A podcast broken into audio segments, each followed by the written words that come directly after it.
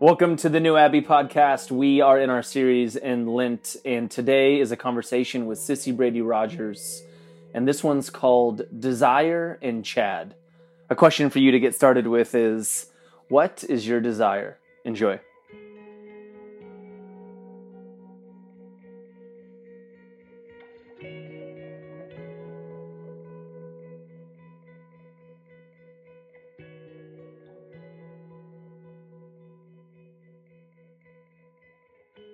Uh, there was a season of New Abbey where there were only two people here who were over 50, Sissy and Rob in the back. Uh, now, thankfully, we have a little bit more diversity of age, thank God. All right, yeah.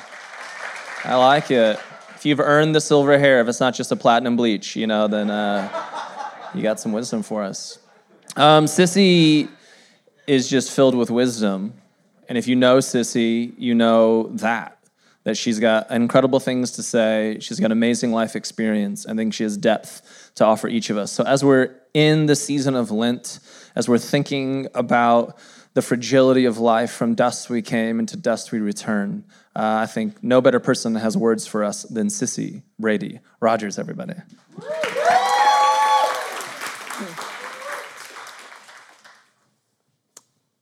Desire. What did it evoke in you? You know, what came up for you in that moment when the question was posed? Because what came up for you has a lot to say about your relationship with desire. And what we're really talking about this morning is our relationship with desire. Because for many of us, we have a very complicated relationship with desire, yes? And we need to figure out how do we work skillfully with desire. And if we're going to talk about desire, we've got to talk about love, right? Because that's what we most often think about with desire is sexual desire, desire for intimacy, right? Because there's this whole desire arousal response cycle that we all experience as humans. And that's, for many of us, an area that we have complications with, yes. Um, many people are here at New Abbey because of that very issue because you were told that your desire was wrong or sinful or bad. And even if you weren't attracted to people of your same sex, you might have still been told that your desire is sinful, wrong, and bad. Yes? So, if we're to talk about desire, we need to talk about love. And if I'm to talk about love, I need to talk about Dave Rogers. Um, yeah. Dave Rogers and I learned about love together. Um, and what I discovered by being in love is that when you're in love, how do you feel? Carbonated. yeah, woo, effervescent. How else do you feel? Euphoric. Give me some more words. Joyful, on top of the world. Brave. In Invincible. You've got the world by the tail. All things are possible, right? Because as uh, Meister Eckhart said, uh, this next quote, what keeps us alive, what allows us to endure, I think it is the hope of loving or being loved. You know, my theology has always been we were created by love, for love, to love. Love is our deepest nature. And I think I knew that from the time I was a baby, from a childhood. You know, my desire to love and be loved really is my motivating factor in life. That may not be true for everybody, but it's a huge motivating force. And actually, love has a lot to do, and desire have a lot to do with human flourishing. Um, if we can't connect to desire, passion, and longing, we can't become who we were meant to be. If we can't connect to our own desire, passion, hunger, and longing, we can't truly find intimacy because we don't know who we are. So we might become who they want me to be. How many people have had that problem?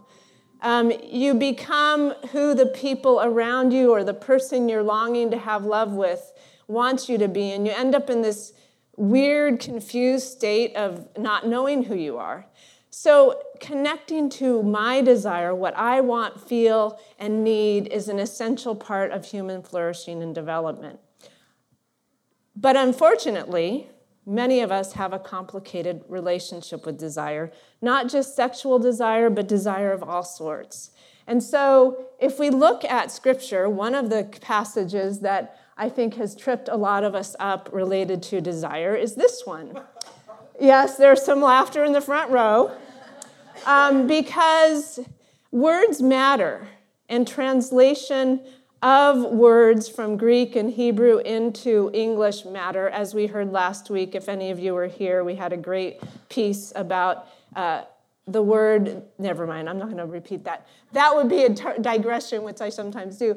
Words matter, translations matter, and interpretation matters. So, how this passage got interpreted and taught to us made a difference in how we relate to desire. So, I'll read the passage. Blessed is anyone who endures temptation. Such a one has stood the test and will receive the crown of life that God has promised to those who love God. No one, when tempted, should say, I'm being tempted by God, for God cannot be tempted by evil, and God tempts no one. And this is the part that is really, I think, significant. But one is tempted by one's own desire being lured and enticed by it, then when that desire has conceived, it gives birth to sin. And that sin, when it is fully grown, gives birth to death. Do not be deceived, my beloved.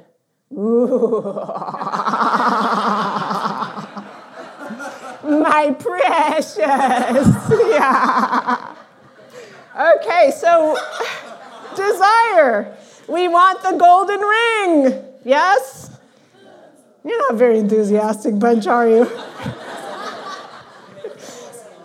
anyway, go back to the passage for a moment. Um, the words matter in that uh, many, many translations, all of the translations I took the time to look at, begin this verse 14 saying, One is tempted by one's own lust, being lured and enticed by it. Then, when that lust has conceived, it gives birth to sin, and that sin, when it's fully grown, gives birth to death. I'm like, wait a minute, where's the progression here?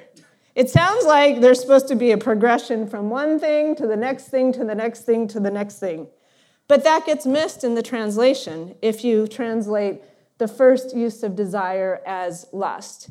So in the Greek, it's a fancy word, and I spent three years studying Greek and learning everything you could because I thought if I learned the Bible and learned to exegete passages, I could solve my sin problem. No, it didn't work. Surprise, surprise, I had to go to therapy.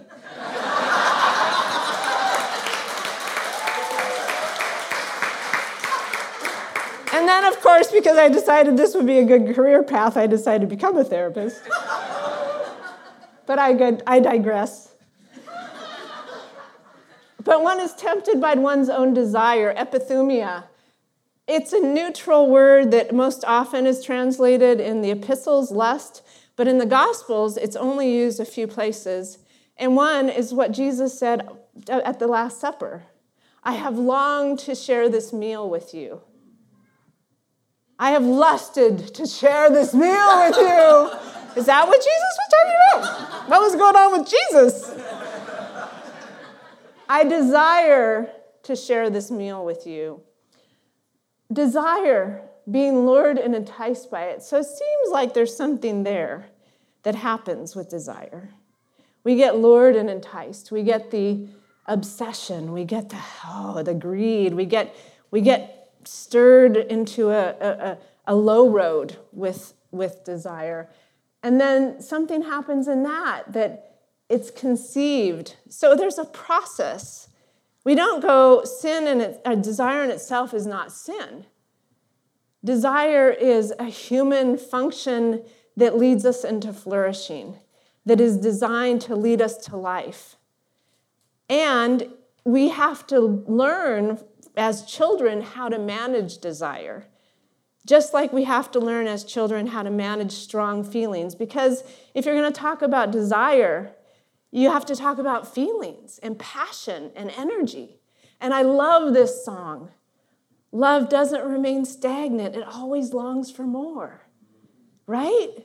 Love is this powerful energy that is leading us to life. That's why Jesus said everything's about love. It all comes back to this love God, love your neighbor, connect to God's love so you can love your neighbor and your enemy because you don't have enough human love. You can't manufacture enough love to love the asshole on the street, right? I mean, it's just truth, right, Frankie?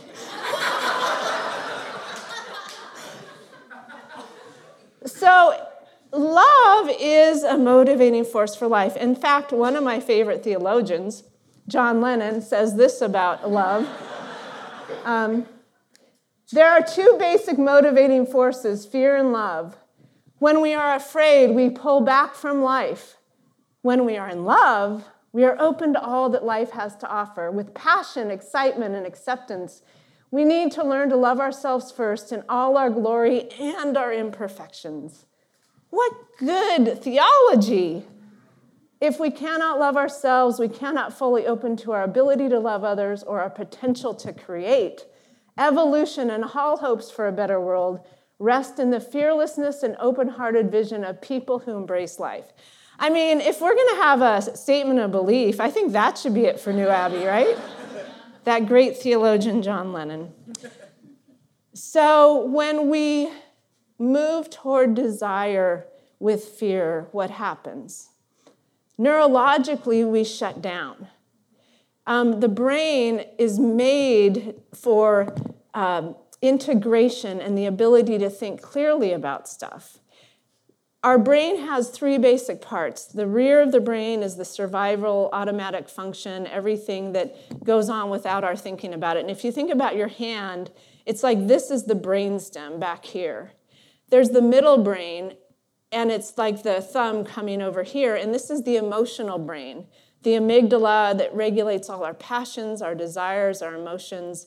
And that's a powerful force for life. It, it regulates hunger, um, it, it registers our body experience. And then the front of the brain, or the orbital cortex, is the executive brain that helps us actually manage all of this. And we'll have to have another sermon on this topic, but empathy and the connection of love and feeling felt by another is what integrates the brain and helps the brain develop well so that we can reflect thoughtfully on our experience.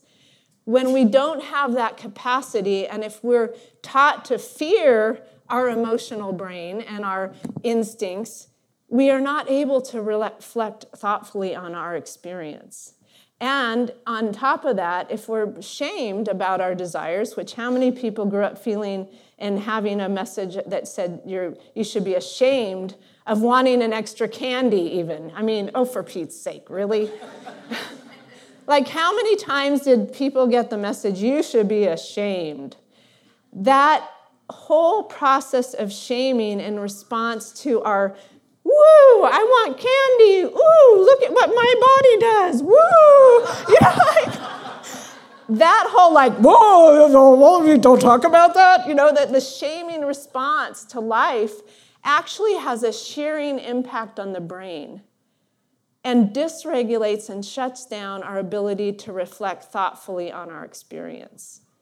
And when that happens over and over again, we become disabled in terms of regulating that life energy, that love energy that is so connected to all of our passions, our affect, and all. So, if that happens to us, we end up often living in survival mode. And survival mode is all about avoiding pain, seeking pleasure, and trying to find a stable identity by being good enough, by accommodating to the expectations of others. So, some of us, how many uh, avoid pain by control people do we have in the crowd today? You, you know, if you just control your reality, you don't have to feel pain. Some people, uh, achievement, you know, you're, you're going to achieve and you're going to succeed and get the A's and all that. It's another way we try to avoid pain. Um, some of us, uh, like myself, are pleasure seekers. Uh, we see pleasure as a way to avoid pain and do self soothing. You know, as a little kid, I ate, you know, it was like, oh, food, yum. You know, and I end up with a lot of excess stored energy and I got kind of chubby and, you know, and then, of course, I got shamed about that, which really complicated things. But that's also another story, so I won't digress and tell you that one either. But you get my point, right? We, we find ways to self soothe. Um, later on, it became, huh, pot. I like that, you know? in, in, in junior high, there was some, I was hanging out with the edgy. Another way you do it is by social acceptance. You know, we find our identity, we survive by uh, having people like us and knowing how to navigate relationships and, and, and be with people. So, peer pressure. You know, junior high, I was hanging with the edgy kids, and the edgy kids were like, oh, we get sneak alcohol from our parents and bring it to the party and put it in the punch, and we were very edgy. And then people found pot, and oh, we smoked some pot. And then one summer, I found a stash of pot in my brother's room. He'd come home from college, and I was like, "Woo!" Like there were like four ounces there, and I was just like, I call my friend Kim. Hey, Kim, I found some pot in my brother's room. She's like, "Oh, you should take some." Oh, okay, I'll get some. So we spent the summer pinching my brother's stash and getting high. You know, it was like, but it worked in the midst of a family where my dad and mom were, my dad had left, my mom was drinking herself to bed every night and taking uh, prescription medications. It was, I was this crazy life. I was sad, I was struggling, I was lonely, I felt uncomfortable in my body, but I had friends and I had pot and I could regulate my life that way. Of course, it really inhibited my human thriving and development. Um, but that's the problem you know, when we're living in survival stance. So we can avoid pain and seek pleasure and try to be good enough, but that does not lead to human flourishing. It's not that smoking pot and there's anything wrong with it, but when you're 15, it's probably not a great idea because your brain is still developing. Now, all of you, you know, now that you're adults, you can smoke all the pot you want, but always going to worry about it. Well, maybe you would worry about it. Maybe you should worry about it. I'm not sure. That's for you to think through and reflect on with love. for human flourishing, we need to look at our lives with curiosity, our desires, our longings, our passions, with curiosity. Like, oh, what is this desire arising in me? With openness, like an openness to not, not fearing desire or anger or strong emotion, but being open to what it's telling us about our lives. Acceptance that this is my human condition. Sometimes I feel like shit and I just want to eat, drink, and be merry. And you know what? Okay, that's okay. You have permission to do that. If you build a lifestyle of doing that, it will not lead to your flourishing. That's the problem.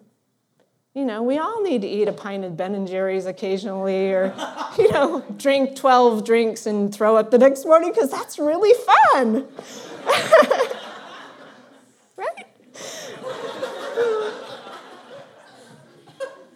so, how, if we're going to flourish, we need to respond with curiosity, openness, acceptance, and love to our own impulses, our energies, this non stagnant life force that lives within all of us. Um, what do you desire? You desire respect. You desire success. You desire nice things. You desire money. $3,000. Woohoo! Yes! Wouldn't we all like to have been in that path that day? It's nothing wrong with it, but how do we respond? Do we respond to ourselves with love, acceptance, openness, kindness, or do we respond with fear, shame? And another sneaky one is greed. When we have an emptiness, a deep emptiness inside, greed is, yeah, my precious. It sneaks up and it takes, it takes what I want, regardless of the cost to anyone else.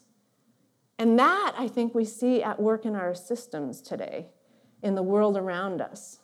People building their barns and their storehouses bigger and bigger, bigger, without consideration for the rest of the people on the planet. people consuming plastics and, you know, just mindlessly going through life. So, to bring this around to today, I want to talk about sex.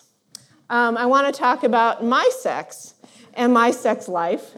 Oh, good. Corey's like, oh shit, I hope she wasn't going to do this.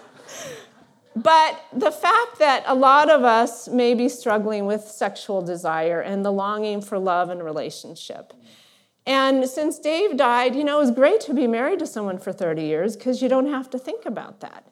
It's just set up. I mean, you do have to think about, and there were years where we really should have thought about it more because things were kind of getting a little slow there. With, with Dave on antidepressants, me getting my hip replaced, you know, there wasn't a lot of action for a while, but now Corey's back there going, oh God.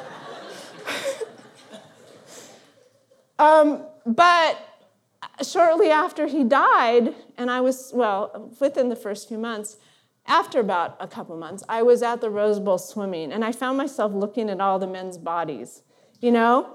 And I had not done that really. I mean, sometimes I would do that, but not.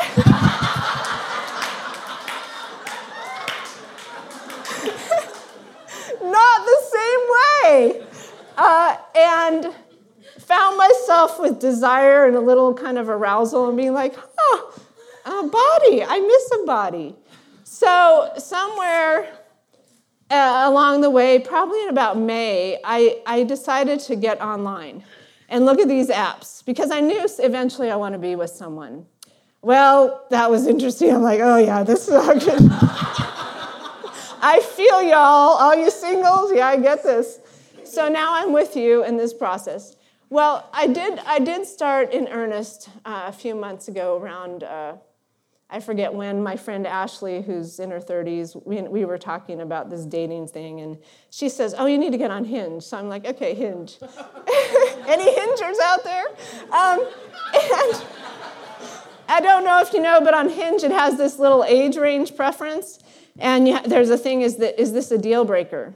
Well, I hadn't plugged that, so the first Hinge person that shows up 22 year old African African American kid with the message, You want to hook up?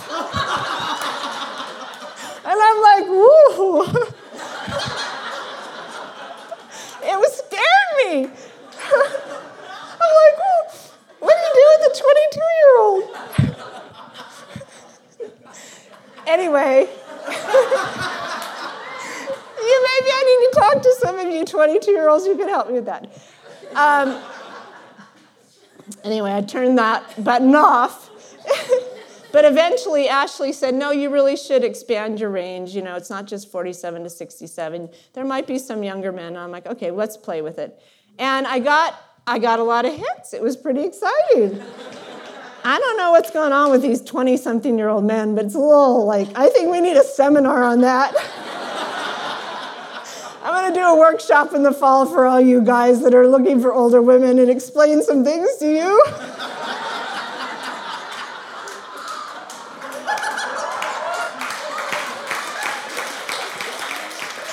oh boy.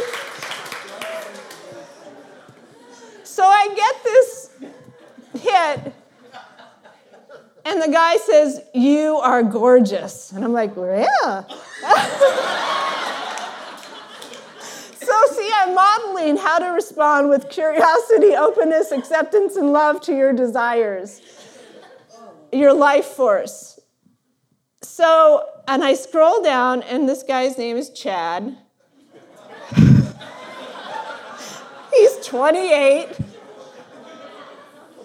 He's 28, and I mean, Joy, Amanda, and Mackenzie saw Chad.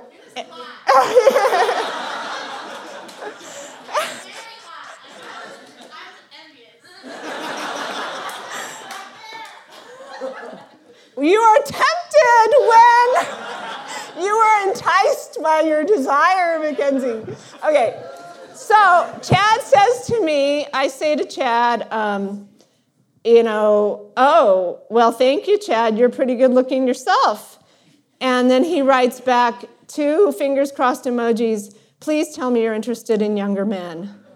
And I'm like, well, I'm interested, maybe not in the way you think, but I'm like experimenting. So I say, I'm very interested. I'm curious about your attraction to older women. And he says, he says, well, I've always been attracted to older women. I find that there's no drama. They know what they want and they have a high sex drive like me. And I'm like, ooh la la, Chad. Tell me more. And, and then I said, full honesty, I lost my husband uh, a year ago, but I'm exploring this whole new world. And then he says, he says, I, I'm sorry to hear about that, and I'd be happy to help you in any way I can. anyway, the point being, I have not called Chad. He gave me his number. I have not set up an appointment, but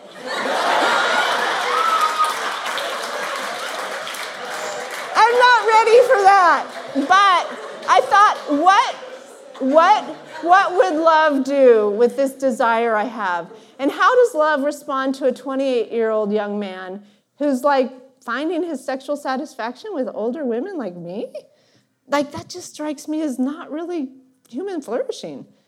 I mean, for me and my values.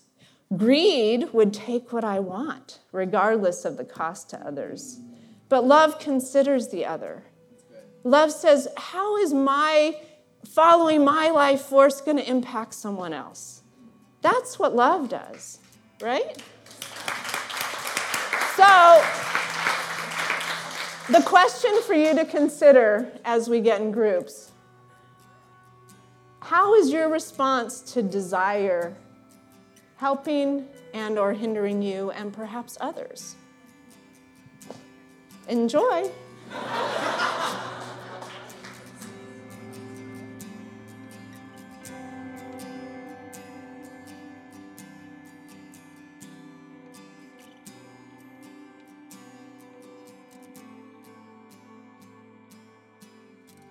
Thanks for listening to the New Abbey podcast. For more information, visit us on the web at www.newabbey.org.